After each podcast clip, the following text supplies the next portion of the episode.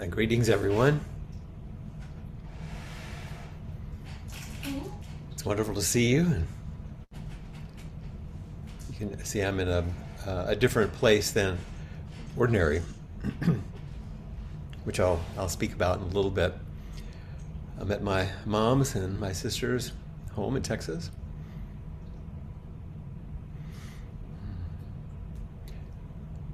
And it's wonderful to see some of you that I just saw last week at Cape Cod. So let's uh, sit for a few minutes as everyone continues to arrive and settle.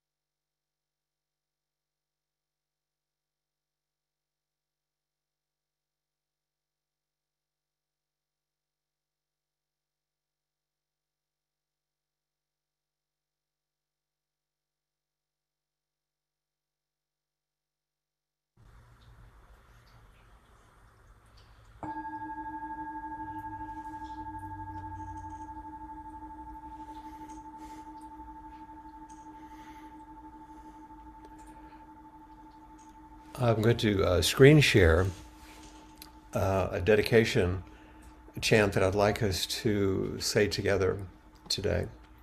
Uh, maybe one that you're not familiar with.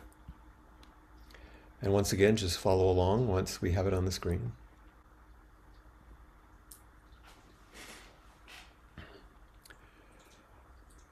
May all awakened beings extend with true compassion their luminous mirror wisdom. May the merit and virtue of this group, along with our everyday practices, extend to all beings everywhere. May all be relieved of suffering, free from fear, longing, aversion, and ignorance. And may the way of awakening go on endlessly.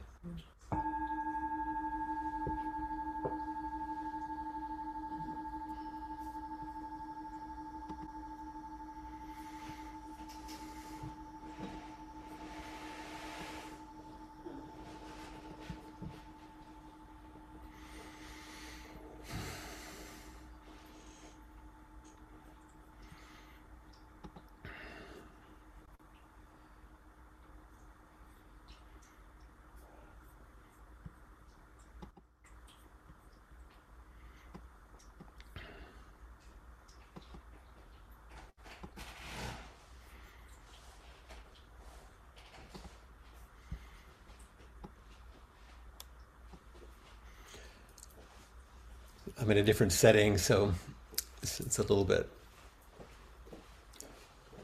awkward, but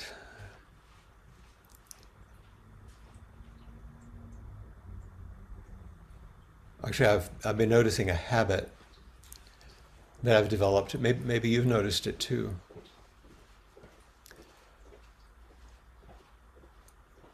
Or, or maybe it's something that's um, maybe been emerging kind of quietly within me and beginning to, to show up.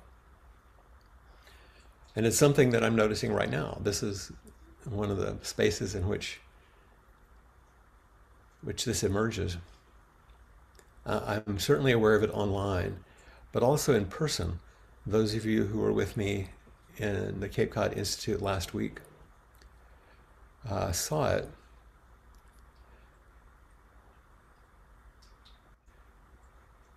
And it's this uh, pausing.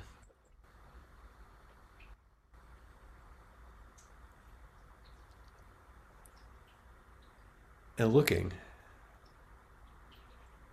not um, rushing into any kind of, uh, I guess we call it like a, a socially accepted rhythm.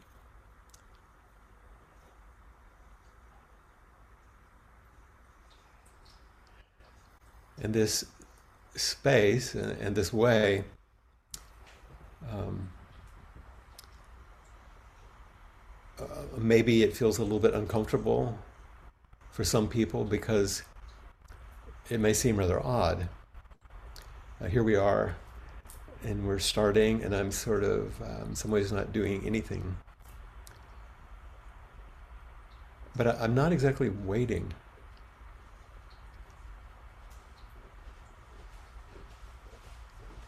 I'm not, um, when I sit and look at the screen and connect and take you in, I'm not, I'm not waiting for some future thing to, to happen.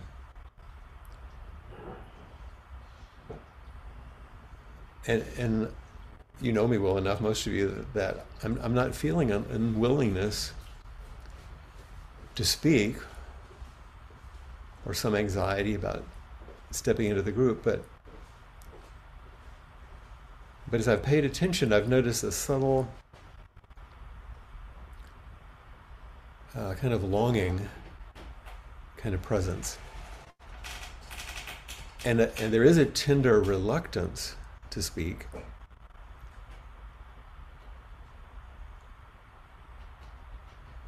Because I'm more compelled to just connect. So I find a, this this newfound kind of willingness to take the time to settle and to rest into the opening.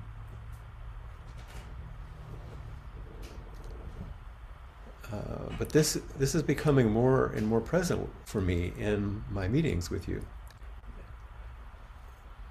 And I don't want to turn away from it or deny it because I'm afraid if I did, I'd miss the gentle settling and resting into something very natural and very nourishing. And I wouldn't be a very good role model either, as I let myself. Sometimes in Hakomi, we'll say we kind of rest in um, loving presence with each other. And it seems to be so full.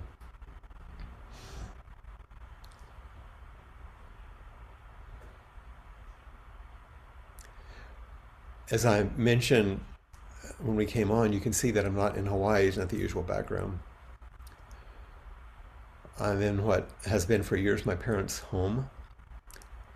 And um, my mom and my dear sister, Kathy, are right here in the room with me.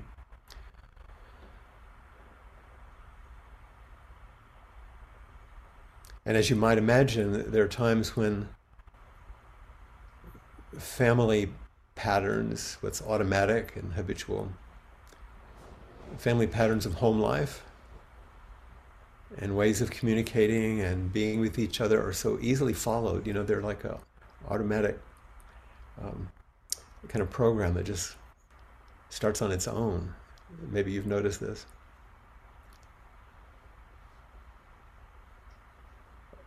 Uh, but in doing so habitually, and if it remains unconscious, we sometimes miss the intimacy we hope for. The intimacy that we sometimes complain that isn't present.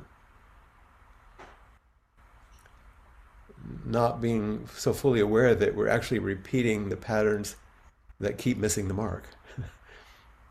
they were kind of participating in it. I, I do these things and being here at at home with mom and Kathy, I've tried to pay more attention to those things. Because I want to express and receive the love that I long for. So I have to practice. And I have to practice those key things that I spoke about more than a decade ago in my TEDx talk, where I said, Maybe the simple way to think of our practice is to pause, to reflect, and connect.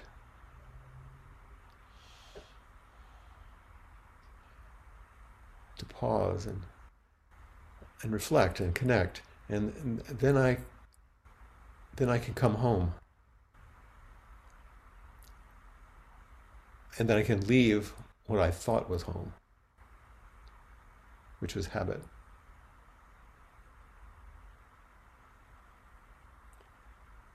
And I know a number of you. As I look around the screen, uh, so many familiar faces.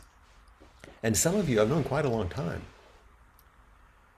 and quite intimately because we've practiced together in various places, uh, trained together, shared a pretty good bit of our lives together, some of us, and we've gotten older together.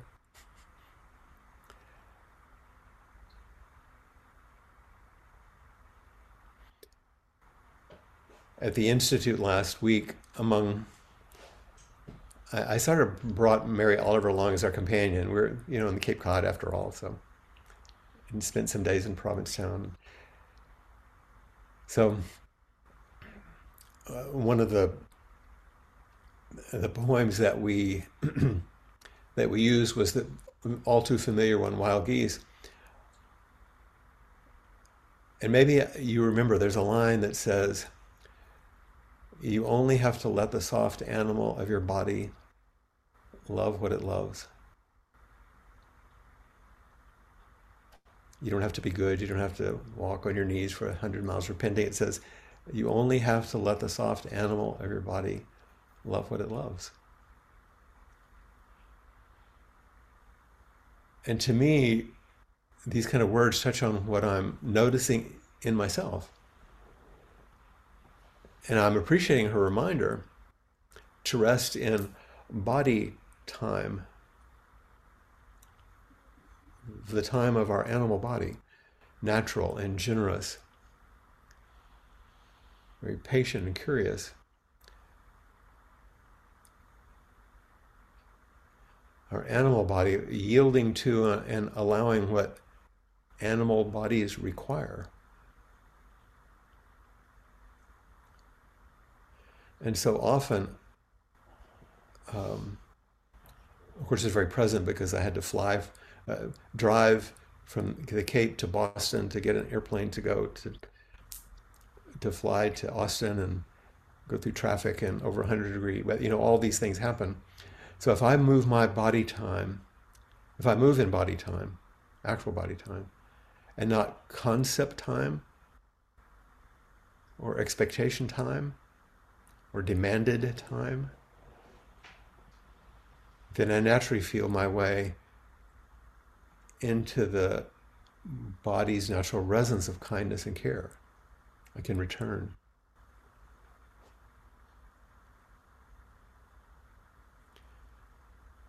When we're practicing more formally or training, you know, we sit zazen.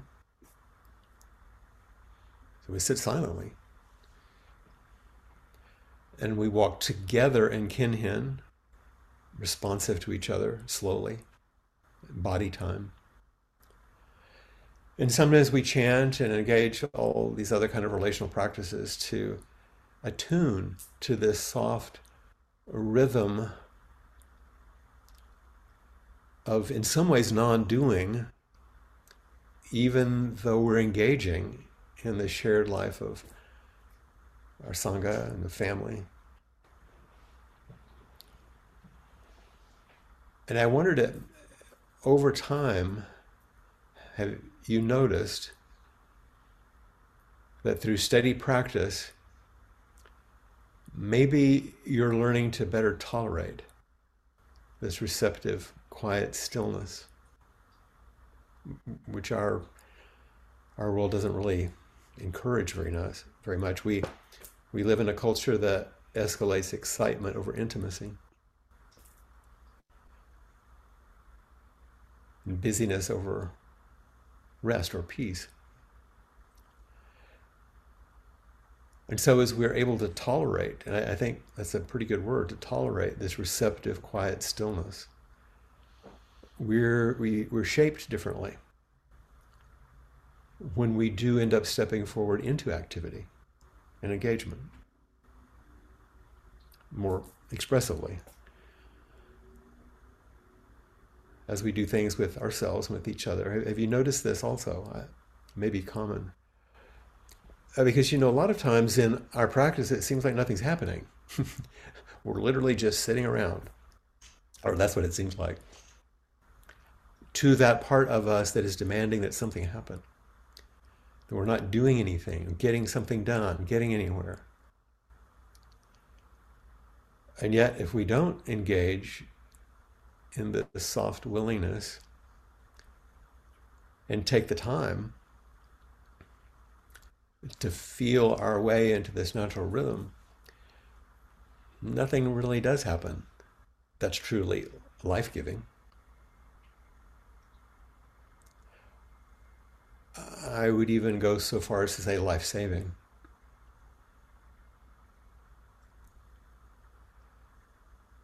Have you noticed how easy it is to just keep moving forward, filling time? And this may be a strange way to say it, we're actually simulating the intimacy we long for. We're acting like it's happening. But we wonder why we remain hungry and, and slightly shaky. Through our social habits. It's like a simulation of intimacy. Because habits are comfort, they're very comfortable. They're not bad, they're comfortable, but like comfort food, not always nourishing in the ways we need.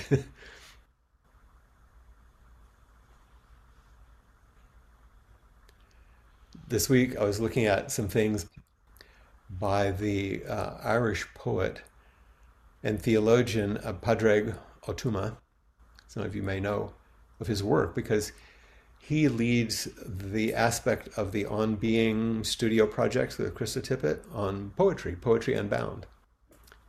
Uh, it's, I would recommend it to you. And he's written many things that are that are beautiful.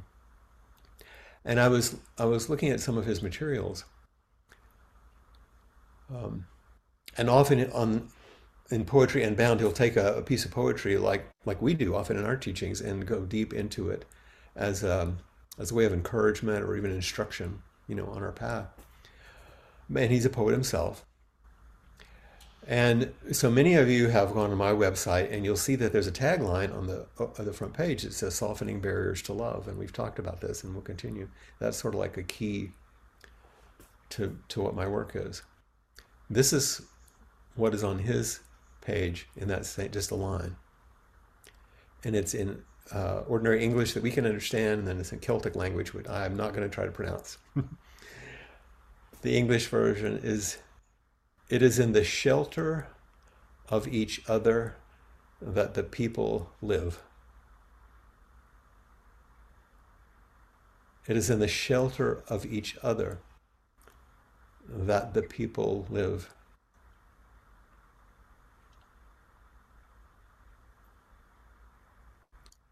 And I'm going to return to that in just a bit, but I'm, I'm still I'm still um, living with this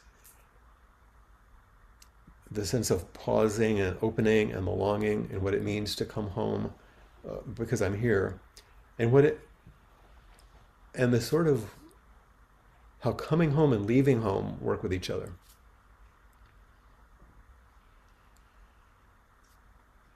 I mean, one question we could spend a lot of time is where is home?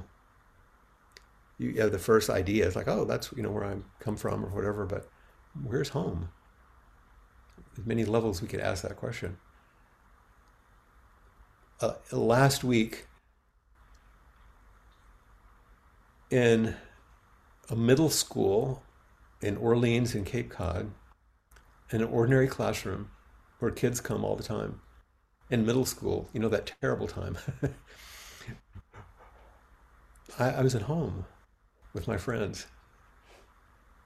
In the Zendo, when we sit with each other uh, online and inquiry, I feel at home. Here with my, my family, in Hawaii with Aaron. There are many things I could call home.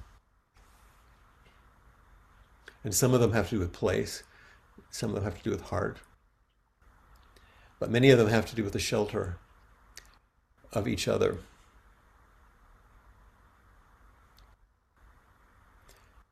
In Buddhist practice, we talk about uh, refuge, returning home.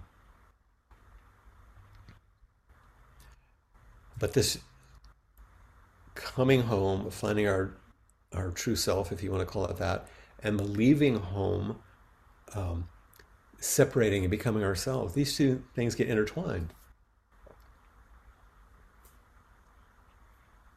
There's that brief but really powerful blessing that I use quite a bit in my teaching. It's another central piece that I've really adopted.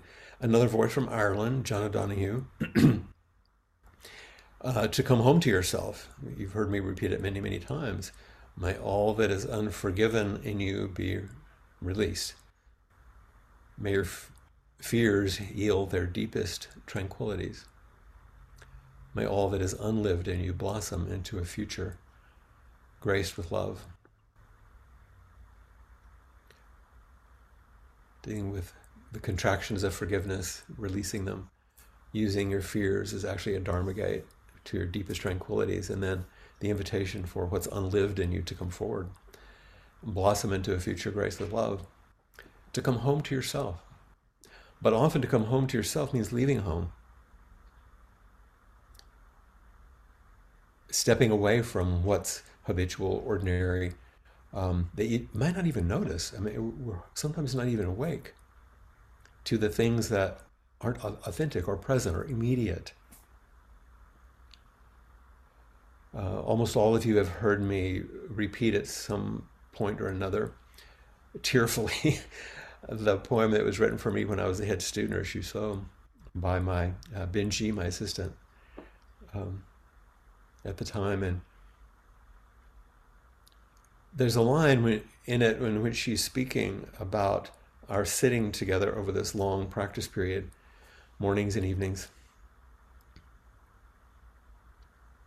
And these are her words. Anna, she says, just sometimes, when the zendo was filled with stillness, held in our empty hands, you're just thinking about the mudra, just sometimes, when the zendo was filled with the stillness held in our empty hands, and I was sitting staring at the chipped paint, the pale shadows on the wall. Sometimes for a moment, sometimes for a moment it was enough. That moment was everything. Then sitting next to you, I found myself far from the place I thought was home.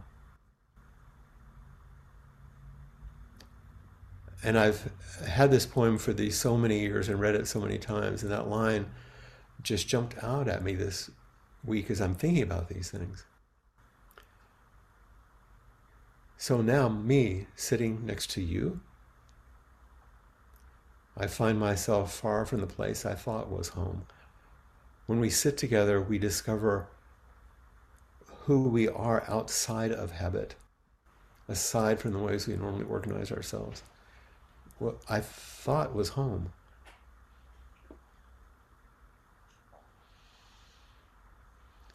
Habit is a place we thought was home. And the stillness and space, the spaciousness, sitting together, we find ourselves far from that comfortable place of habit home and on the edge of freshness and new possibility, uh, leaving home and arriving, as Eliot says, you know, back where we started for the first time.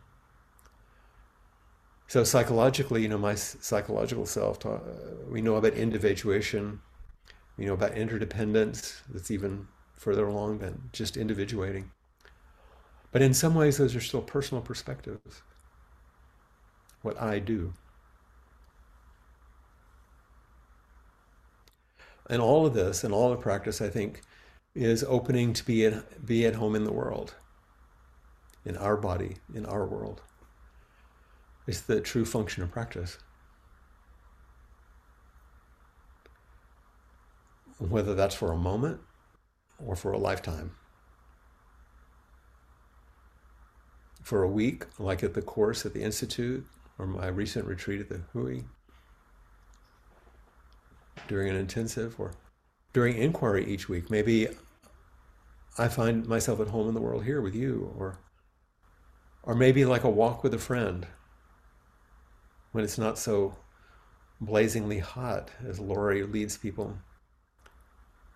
You know, on a walk with a friend, you, you find yourself being at home in the world, in nature, like I've done so many times with Josh and Trudy and others in the UK, where it's often not so hot. It's just raining, but at least, but it's so beautiful.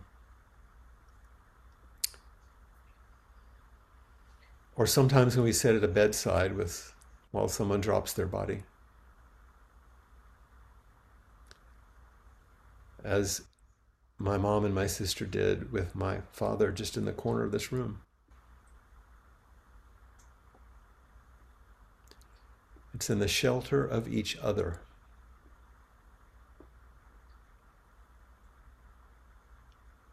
That the people live. We, you know, we chant, I take refuge in Sangha bringing harmony to everyone free from hindrance. It's in the shelter of each other that the people live within Sangha, within family, within friendship. And it takes this kind of pause, I think. And I love this this pause we just look at each other and be with each other and allow our body time to be what's regulating what happens instead of an expectation or rushing. And as I often do, I want to share um, a piece of poetry from uh, Pádraig Ó Tuama, since I've spoken about him, and I'm using this phrase as a as a key link today. As we're reflecting an inquiry. So I'm going to share.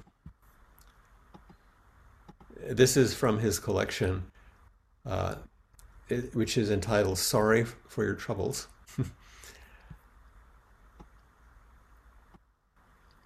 and the title of the poem, I'm trying to make it a size where you can see it here. The title of the poem are, is called uh, The Facts of Life, I rather like that, very straightforward. And here he lists what he calls the facts of life. I'll share it so you can read it with me. You can see it. The facts of life. The facts that, that you were born and you will die, that you will sometimes love enough and sometimes not, that you will lie, if only to yourself, that you will get tired, that we will learn most from the situations you did not choose, and that there will be some things that move you more than you can say. That you will live, that you must be loved, that you will avoid questions most urgently in need of your attention, that you began as a fusion of a sperm and an egg of two people who once were strangers and may well still be, that life isn't fair, that life is sometimes good and sometimes better than good. That life is often not so good. That life is real, and if you can survive it well, survive it well with love and art and meaning given where meaning's scarce. That you will learn to live with regret, that you will learn to live with respect, that the structures that constrict you may not be permanently constraining, that you'll probably be okay. That you must accept change before you die, but you will die anyway. So you might as well live, and you might as well love. So you might as well love. So you might as well love.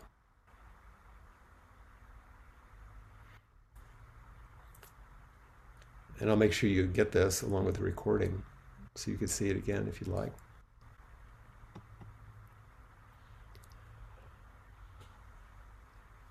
So you might as well love.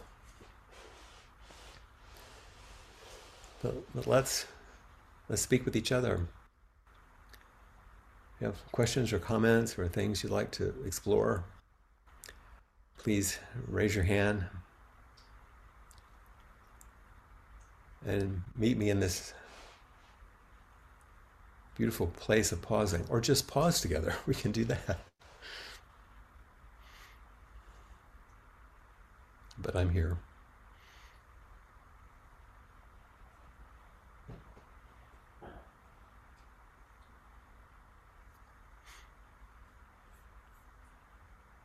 Now, Laurie.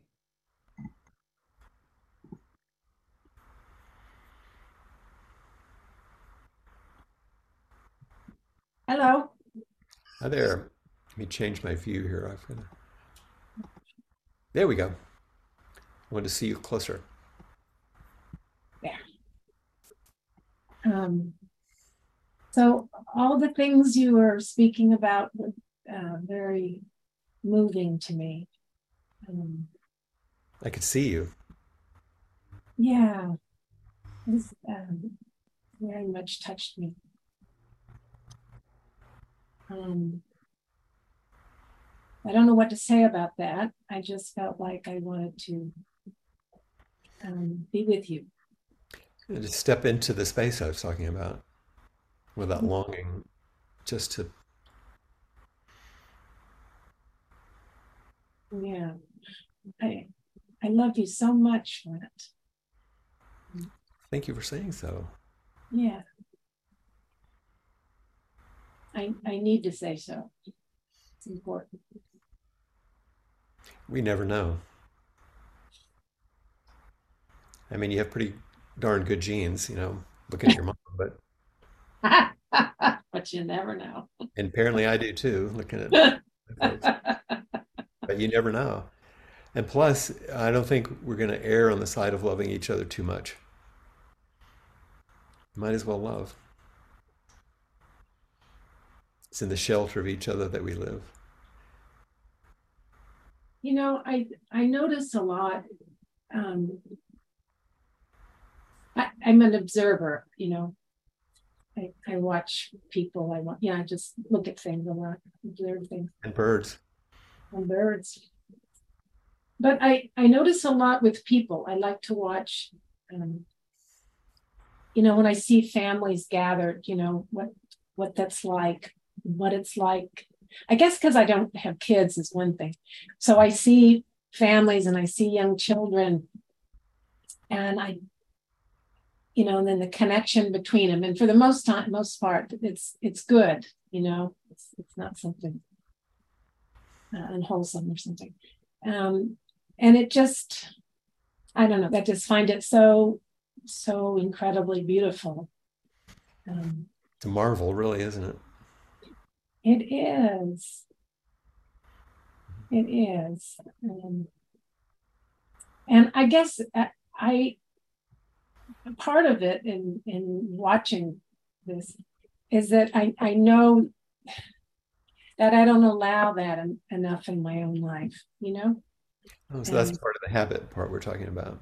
exactly. Yeah. And um, I guess that's why I'm stepping forward at the moment.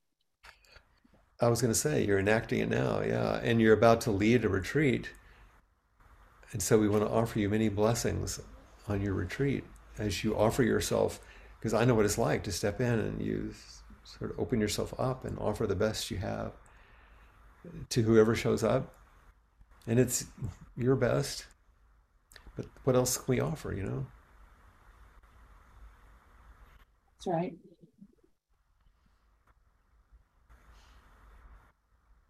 So thank you so much. Thank you. Take my love with you. Thank you. We have Josh and Trudy.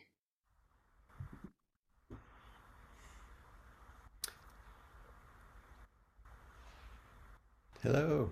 Hello. Hello. You're back from your Hakomi intensive. And I am.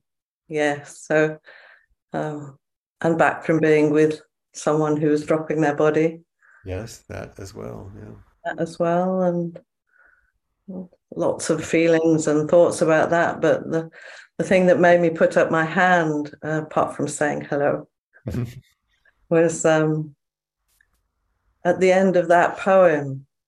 It says you might as well love, and and love, as you know from being up here, is a is a kind of northern northern epithet. We'll say, do you want that love? Do you want that love? So you call strangers, complete strangers, love.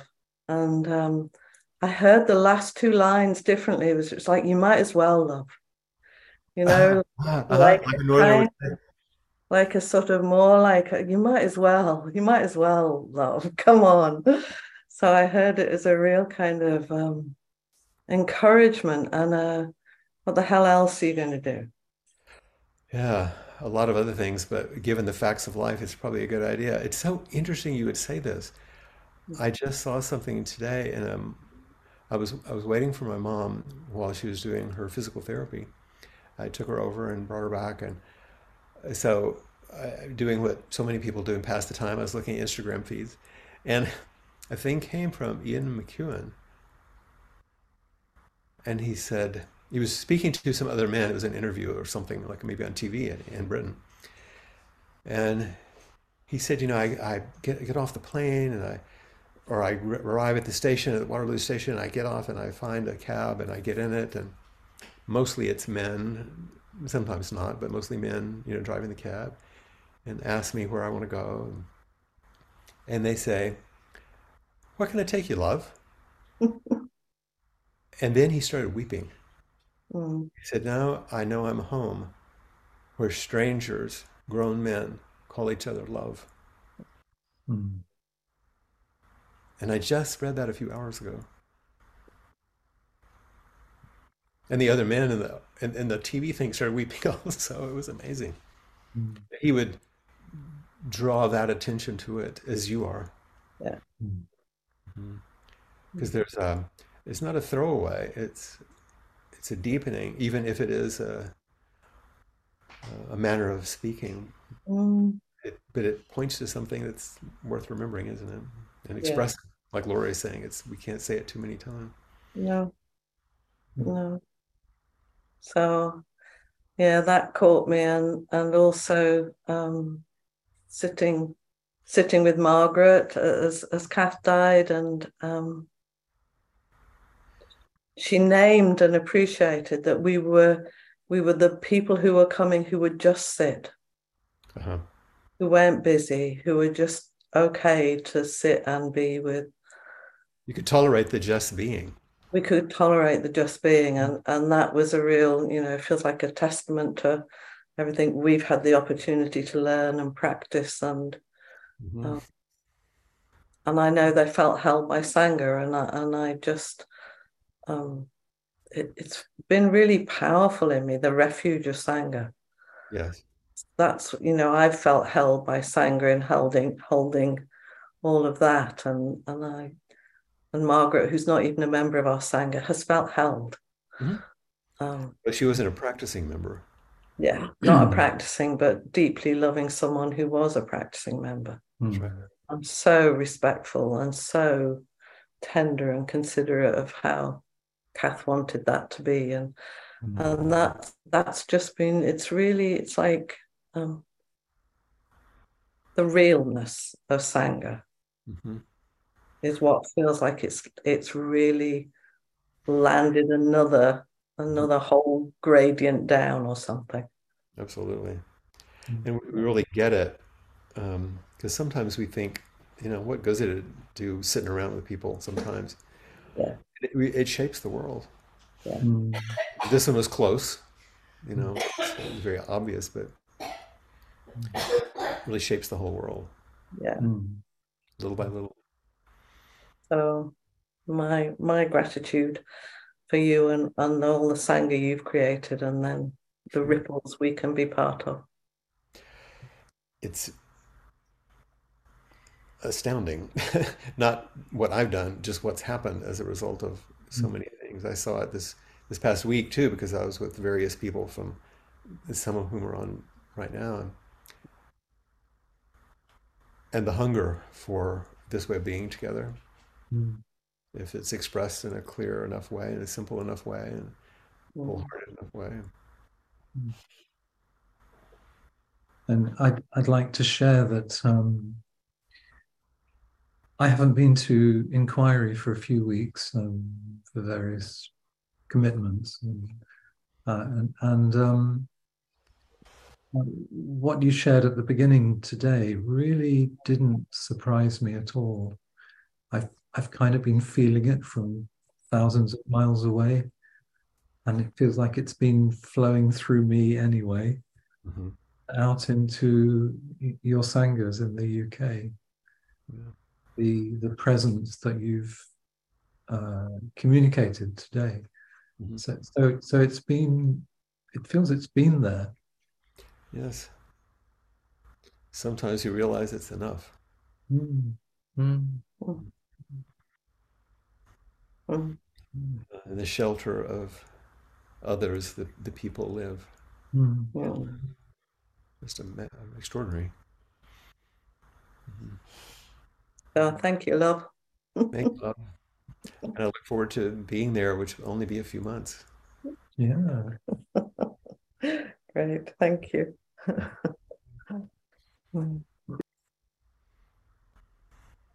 We have Sheila.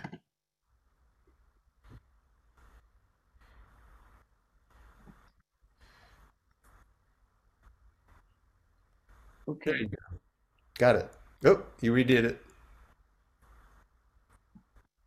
Try again to unmute. There you go. You got it. And hello to, to Cindy and your mother. Oh, yeah. I'm glad to picture you there and feel you close that way Yes. here in San Marcos. Yeah, I hate to say it since I'm not coming to Austin, but I need to be here. One one of the homes, one of the homes, so many homes. Uh, my first thought was my home within, Mhm. and um, the other thing that has come through so clearly today, with all of your talking so spaciously and silently, stillly. um, is that how much I've learned this from Buddhism and from Japanese people. There's a wonderful practice, I guess you could call it a habit, but it feels like a lot more than that, at least for me as a foreigner learning to say it. When somebody asks how you are, you say, Okagesama de, now that I'm in your shadow, that idea of the shelter of each other. Hmm. So that will be singing whispering Yes, is that same kind of in my heart this week. Yes, Thank absolutely. thank you, everybody. I love Thank you, seeing everybody. Absolutely. Your shelter, your shadow. I had a little echo of you this week because uh, Chris Ulrich, who's here, and some other folks, Chris did uh, the Ikebana all week long for the class. So I know that's something you've enjoyed. So thank you, Sheila. Thank you.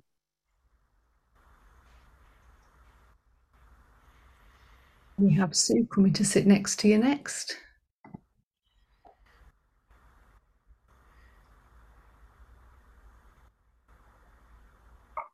Hi, Sue. I love. I like that. You have it. That's great. Yes, it's wonderful. And I just had to come on because what you were talking about today described an experience that I just recently had with someone from my Sangha. Mhm. We were supposed to get together to do this little project. And she said, Well, I just have a short, short time.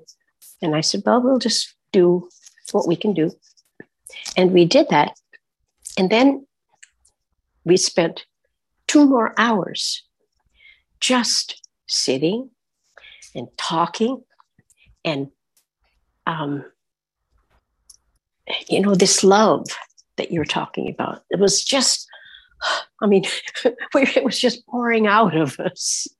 And when we finished and she really did have to go um, that's what we said oh you know this was amazing.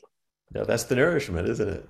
It is the nourishment and and uh, you know you it it it it nudges you a different way when that happens because you feel that and you want it. And you're so thankful when you find it for a while. And then you have more of it to offer also. that's right. Yeah. Yeah. So you know just everything you said today just fit right in that and i needed to say so Oh, that's wonderful. That's wonderful. Isn't it nice those times that are unscripted and unplanned where you think you're going to get you're doing something and you do your Yeah. work. yeah And then there's a space that opens that you um, you can step into or not. And uh, give us you have a choice Mhm. to step into that different frontier. you do it and when you step in there you find so many commonalities Hmm. that um, you didn't expect Yeah. oh my Thank you. and it's wonderful to see you in, in your mom's home Oh, yeah, and thanks for um, sharing. It's always nourishing to hear. We get a second, um, yeah second uh, nourishment from it. So thank you. thank you We have Bonnie.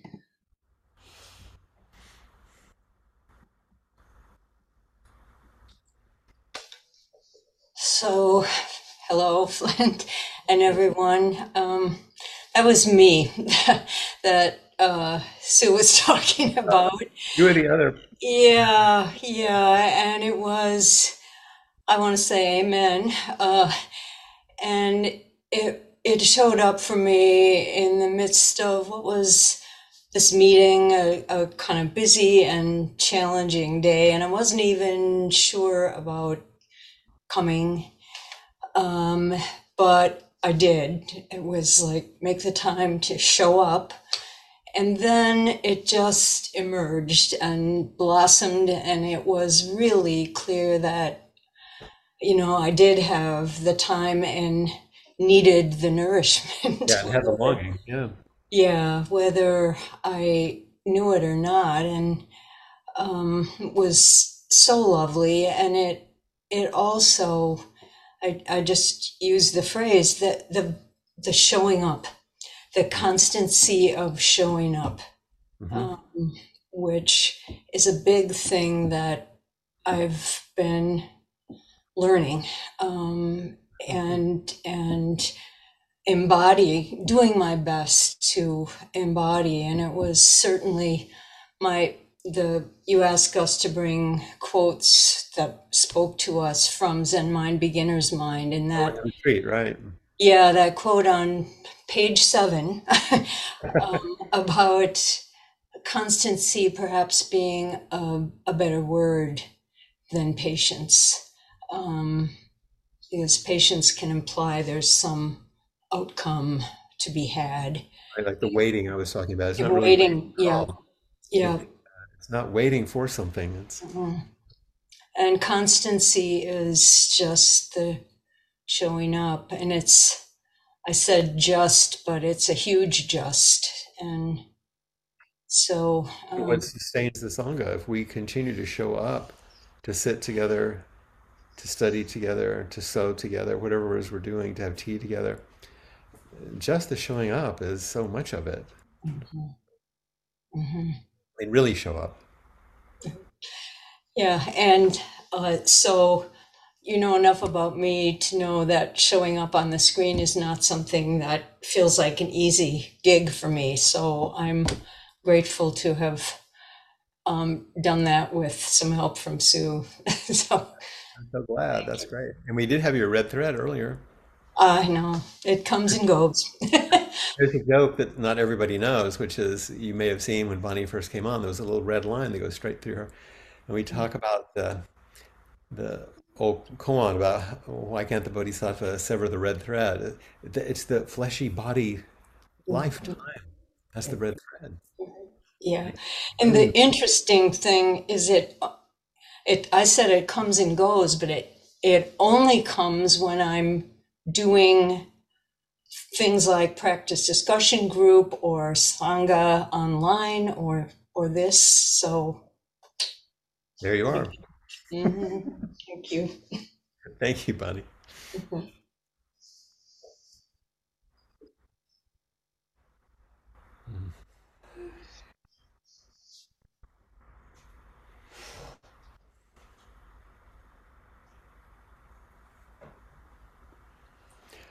Our warm discussions are also reminding me as I, I kind of refer back to the very first things I said today in my own reflections about pausing and just being with you and, and looking and it being so uh, complete. Is that in the, the Mary Oliver poem, The Buddha's Last Instruction, uh, she, Mary Oliver talks about some of her own experience of waking in the morning, but then she goes back and forth between the awakening of the Buddha and what it's like in the last days when he's dying. So it's a beautiful poem to look up if you'd like. But at the end, the very last line, basically, he says, the Buddha, and he, he looked up into the faces of that frightened crowd. At the end of this poem, in which she titles the Buddha's last instruction, she gives that in the beginning of the poem make of yourself a light. But at the end, she doesn't say the Buddha looked up and told them what to do, gave them his final teaching. What he did at the end was look. He looked. He raised his head and looked into the faces.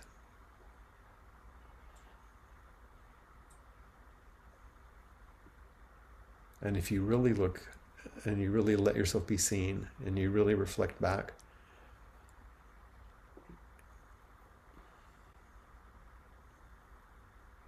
Whether it's the new eyes of an infant beginning to take in the world, wondering without the concept, what is this?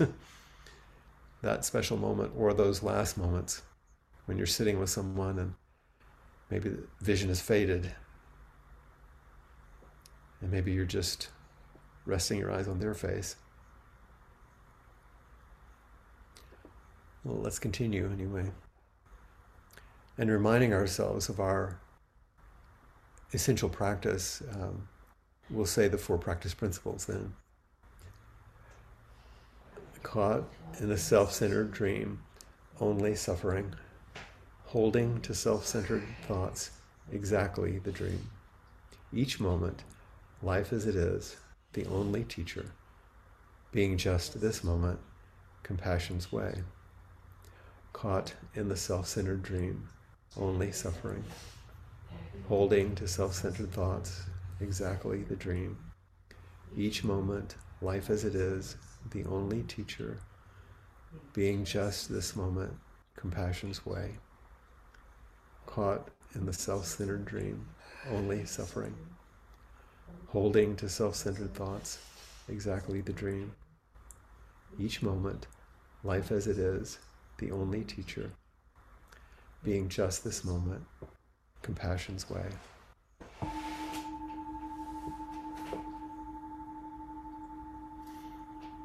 Thank you so much. And I'll also say to those of you who are in Cape Cod, thank you for the big dose of nourishment that you offered me, which I'm able to offer back today. I'll turn you over to Maria.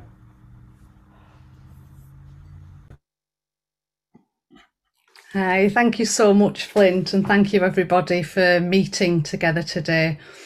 It's just wonderful to see you all and be able to share our practice together in this way. And, um, and if you'd like to offer dana to Flint or Appamada, please do go to appamada.org forward slash contribute and you'll find a place to donate there and a little box to put where you'd like it to go to.